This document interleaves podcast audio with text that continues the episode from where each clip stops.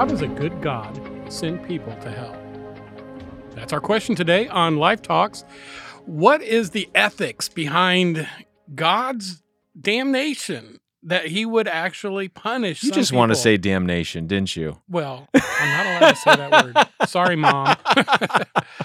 but I know we we know that uh, you know for those who are in Christ Jesus, there is no condemnation. but we know that there is damnation for those who walk apart from faith Yeah, and truth. yeah. So, with that in mind, what what is there? Why does God have to do this? Uh, and are there situations where you've got a Hitler compared to, um, you know, some some poor orphaned kid that grew up in the streets of Brazil and and dies a lonely miserable death at 21 and never never had an opportunity to be anything except miserable during his life but he Mhm. dies apart from Christ Mhm. is there a difference in that? these are tough questions Yeah, they are. and these are the questions that sometimes cause people to begin doubting their Mhm. entire faith system. So, my name is Dan. I'm with Ben. We're the teaching pastors at Life Charlotte. This is Life Talks, and our series right now is tough questions that Christians can ask from a Bible perspective. So, Ben, this is a humdinger. I think they all are. I think I say that every episode. don't I? Humdinger. Humdinger. All right. Yeah, so I- I get us think- started. Yeah, I think that um, we always get, most Christians at some point will get asked the hell question. And uh, you know, I was thinking about this. You know, why does God send people to just put a blank there where it says people, and you will usually get why does God send um, you know, people of other religions? You know, so you're saying Christianity is the only way. So why would God send a faithful Muslim or, Or a Jew. or a Jew, or why would, or another one is why would God send a good person to hell, or why would God send someone to hell who's never heard about the gospel, or again, we just did a record an episode on on sexuality. Why would God send? Why does God send? Why do you think God sends gay people to hell? Well, here's what it comes down to. I don't care. God doesn't send anyone to hell based upon their title or their identity here. Okay. It's not like God's like, I hate all the Muslims and I'm sending them to hell. Or like, I hate all the gay people and that's why they're going to hell. No, what the Bible teaches is that God is a God who is loving and just and pure and holy. And he doesn't pick on any group of people. That all of us, as the Bible teaches, all have sinned and fall short of God's glory. Romans 3:23. We know that there is a punishment and there's a penalty for our sin. And as it says in Romans 6:23, the wages of sin is death. So, I think there's a couple things we need to keep in mind is that God the first thing you know Dan you you said this before in the previous episode I would I would not answer if someone asked me this question why does God send you know people or fill in the the blank of the group of people why does God send those people to hell um, I would not answer that question I would I would say well you know I don't like your premise Hmm.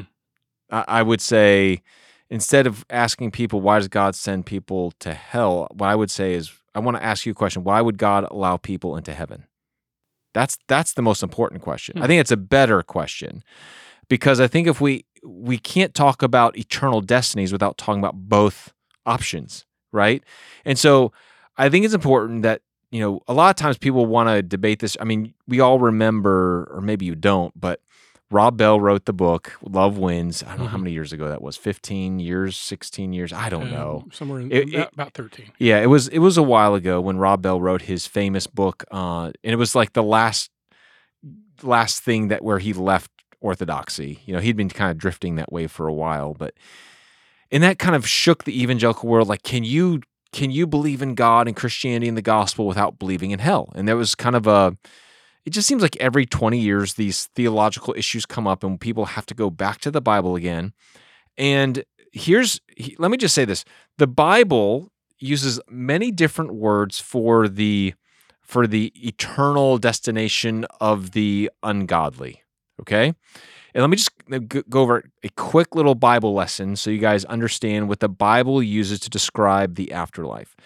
Um, first of all, we have one common term used in the Old Testament, Sheol, uh, which doesn't really go into detail because both believers and non believers in the Old Testament talk about going to Sheol, which is in in essentially it just means the the the grave pit. It, it there's really no um, we don't get a clear picture of what eternal destinies look like. We get some glimpses. We have some things like Job saying, um, you know, I know on the day of judgment I will stand with my Redeemer. You know, those kinds of things. Um, but we don't get a glimpse of the, the the fullness of the revelation that we get when Jesus comes and the the the um, progressive revelation that the biblical writers give until the final revelation in the book of Revelation, where we see the the, the clarity of what's going to happen to all humanity in Revelation chapter 20, 21, 22.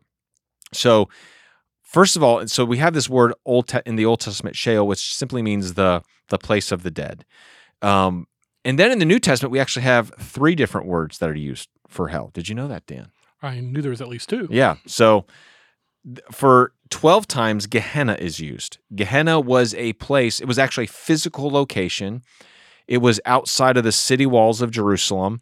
It was a place where child sacrifice used to take place, and, and in Jesus' time, it was a it was a garbage dump that they would light fire. And So there was a continual fire burning garbage. It smelled. It was. It just was. Uh, it represented everything that was wrong. And so when Jesus used the word Gehenna, he's talking about the the destination of people who are outside of the city of God, right? Like they are they've rejected God, they've rejected his people, so therefore they they're on the outside of where God's people will be, and it's a place of torment. Um, another word that's used uh, is Hades, and that's used ten times. It's used as a place where the wicked people go. Righteous people do not go to Hades, but but that's where um, wicked people go. That's used ten times in Scripture, and then one time, Tartarus is used. Now, do you know what Tartarus is? Nope. Tartarus is the is actually a terminology that Greek mythology used a lot to describe where the evil titans and gods that messed up would go. Hmm. Isn't that interesting? And so Peter uses this in 2 Peter chapter 2 to describe the place of judgment for those demons that rebelled or those spirit beings that rebelled against God in Genesis 6, that's where God is holding them. It's a it's like the lowest dungeon of hell is is called Tartarus. Um, anyways, it's it's a very interesting term to be used, but it's it's used as a place of torment and judgment. And then you have in in the book of Revelation the lake of fire. And so when most people think when most people use the word hell, most people think of the lake of fire, the final destination place, because we know at the mo- at the great white throne of judgment, God is going to call all humanity before Him, and the books will be read, and people's deeds will be read before Him. Now, just think about that, Dan. Every human being that's ever lived in the history of this earth will have every deed that they've ever done read before Him, and God, as judge, will pronounce judgment on them. Hmm. That is a frightening reality. Okay. So right now, up in heaven, or in somewhere in the you know the, the the residence of God, there are angelic scribes writing down everything. I mean, it's just fascinating to think about this this picture, this scene. And there's also so you have the books, and then you have the Lamb's Book of Life. And if your name Again, there's nothing beside your name, but if your name is in the Lamb's Book of Life, you do not have to face the great white throne of judgment. But if you do, if your name is not written in the Lamb's Book of Life, you will face God at the great white throne. He will read every offense you've ever committed against him, which let's just say you commit three errors a day, three sins a day, three rebellious thoughts. I mean, which is pretty light pretty for light. most people. Yeah, yeah. You will face thousands and thousands of accusations. accusations. I mean, just think about how long the Great White Throne of Judgment is going to be. um, it's going to be intense, and at that moment, people that that stand before God as judge and have their account read before them will be cast into the lake of fire. And it says in Matthew chapter 25, Jesus says this that the, the lake of fire was prepared for the devil and his angels, but it's also set aside for people who look at God and who reject God and who reject everything about God and say, I want to live life my own way. And so, why does God send people to hell? Because people have, as sinners, have rejected God and they don't want to follow God. They they don't want to um you know appeal to his mercy because I think one of the things we have to remember is is God's God's love and his justice and his mercy and his grace and his wisdom are all working together at the same time. Okay? So when God sends people to hell, and I've heard some people say, well, God doesn't send people to hell. God, you know, people just want to go there and God lets them. Well, Uh, the God- one- the one I hear God's not passive in this. Yeah, we the, the one, and I was going to ask you about this. I'm glad you brought it up because uh, the cliche Christian answer often is, "God doesn't send anybody to hell; your sin sends you to hell." But Yeah. that, yeah, that turns God into uh, you know passive. I mean, I you read know, it. I, re- I was reading today, and some of my studying was like, God doesn't send anyone to hell. In fact, anyone who goes to hell has to jump over God as he's oh, has to jump over Jesus as he's reaching out for them. Like, it's a it's a beautiful picture. I get it, you know, and I understand it. Does God doesn't want anyone to? God, he we see this that God is not willing for any to perish, but for all to come to repentance. God wants people to repent, but we also know this: not everyone will, and so there's this reality that that there's a people that reject the truth, people that reject the good news of Jesus, people that reject Jesus as Lord will face they'll face punishment because that's what God I mean there, there's a great you know when when God declares who he is okay and to Moses in Exodus 34 this is one of the greatest statements of of God's character and nature.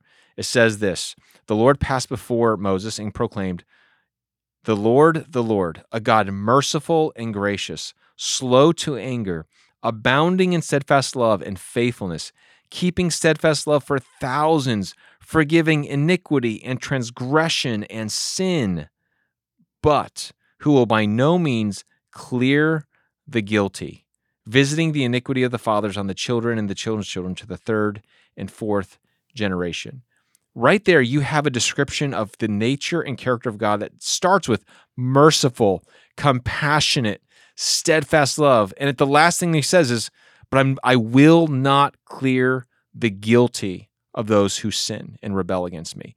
And so you have this reality that that God has sent his son Jesus so that we don't have to go to hell. We don't have to face the consequences of our sin. We can get our names written in the Lamb's book of life. So God sends people to hell who have rejected him. God sends people to hell who say, I want to live my own way. I don't I, I don't want to submit to God. I don't think I'm in need of a savior.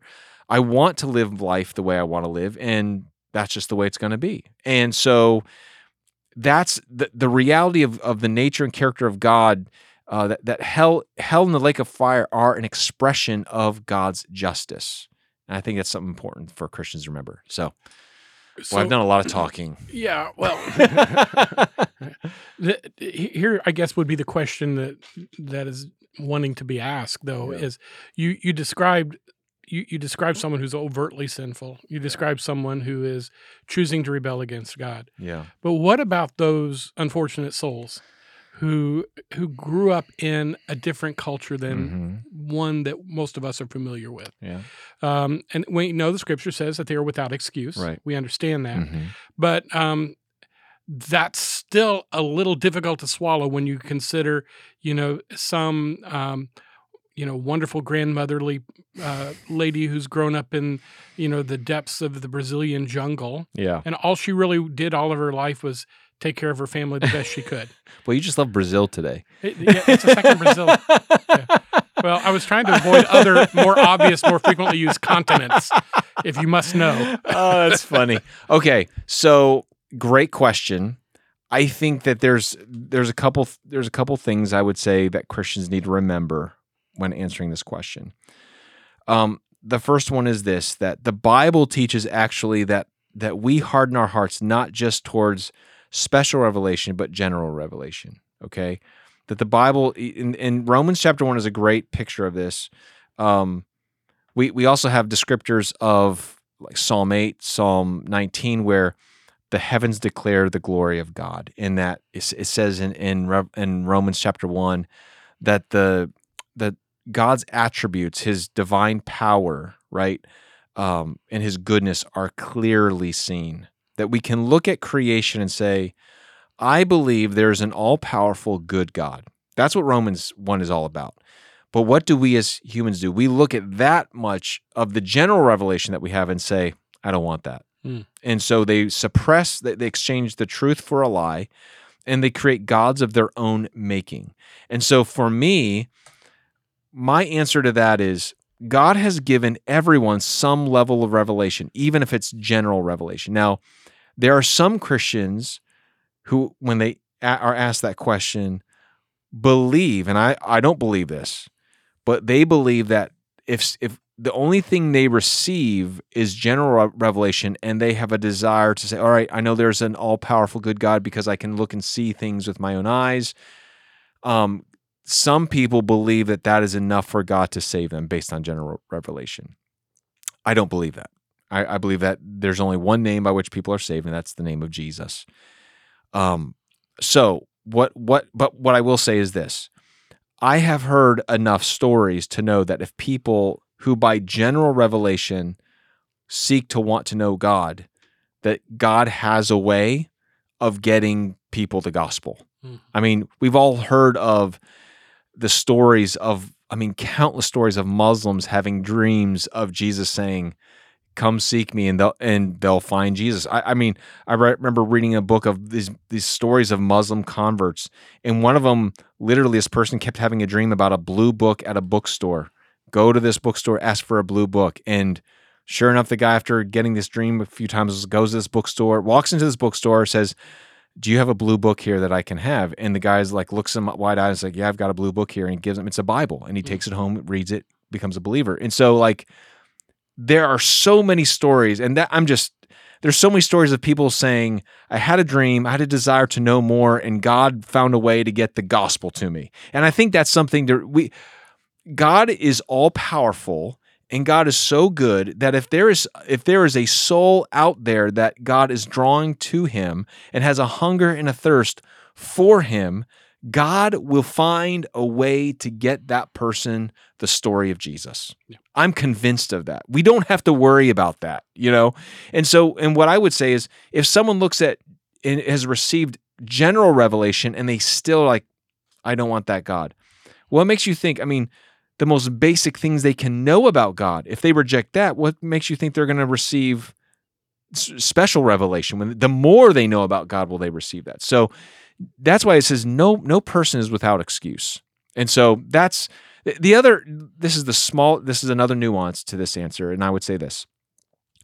We know from what Jesus said because Jesus talked about this that there will be greater judgment for certain people. Okay? The more revelation that someone gets and the by their life of their their ethics and deeds, we know there are different kinds of judgment, okay? I don't know how that all works. I'm not God or ten, you know God has didn't write a book on what hell looks like or what the lake of fire looks like, but we just know that there have been times where he expressed and other biblical writers expressed there is greater judgment for people that have more revelation or have done greater deeds or greater evil, I should say. So, if that's the case, people that maybe have not had the fullness of the benefits of revelation or, or other things, th- their torment may not be as harsh as the torment of people that have seen everything. And so, anyways, that's another small nuance that answered that. And again, not that any level of the lake of fire is going to be good, but that's just you know Jesus talked about that. Yeah, and I think it's really important because of the predominance of naturalism in the culture is that the Christian never forgets the reality of the supernatural. That's right. And as Christ draws the repentant to himself Mhm. and convicts them of their sin, that always, always is a Mhm. supernatural act. Absolutely. Even if you've got a Bible in 20, 27 That's right. locations in your house, That's right. or if you don't have a Bible within 27 miles of you. That's right. Uh, the, the other thing too is uh, these kind of questions, and I, and I want to say this as we continue to go through these these series, we're not raising these questions because we think we have every answer or that you should have every answer. Um, we are acknowledging the fact that there are a lot of questions about God and our faith and truth and eternity that we do not have the answers to Mhm. and we're providing plausible explanations, possible explanations. Um, but our focus always ought to be on the knowns and not Mhm. just the unknowns. Yeah. There's nothing wrong with entertaining the unknowns because they help us to pursue God and they right. and and to be able to uncover the mysteries of God or even to be aware of the mysteries of God is an important part in our spiritual progression. It is Mm. what gives us a thirst after the right Mm, things. mhm, At the same time, if you demand that you have all of your questions about God answered before mm, you're willing to believe in Him, then you're going about things the wrong way. mm, It mm. takes a childlike faith, it takes a Mhm. basic understanding, and God is not willing that any should perish, and that even the most simple thinker can know enough about what God is doing and what That's God right. has done in order to receive him. 100%. So those are those are important principles as we get started. Well, Ben, thanks for thanks for taking on this really really tough question. Um, and if you're listening to this and maybe you have a question of your own that you say, man, I hope they hit this one. Well, don't assume we've got it on our list. Send it to us. You can always contact us by uh, by gi- giving us an email at lifetalks at lifecharlotte.com. And uh, we will be glad to consider any questions you want to send our way. Hmm. As always, we hope that you'll share us on social media and, uh, and encourage your friends to uh, take a listen to us wherever they catch their podcast. But as always, thanks for listening, and we'll catch you next time on Life Talks. You've been listening to Life Talks. Be sure to hit the subscribe button so you never miss a new episode. Share this podcast on Facebook, Instagram, and Twitter to let your friends and family know about Life Talks. We'd love to hear from you as well, so leave a comment and let us know your thoughts on this episode or any other topics we've discussed. Life Talks is a ministry of Life Fellowship in Cornelius, North Carolina. For more information on Life Talks or Life Fellowship, visit lifecharlotte.com or you can find us on Facebook at Life Fellowship Charlotte.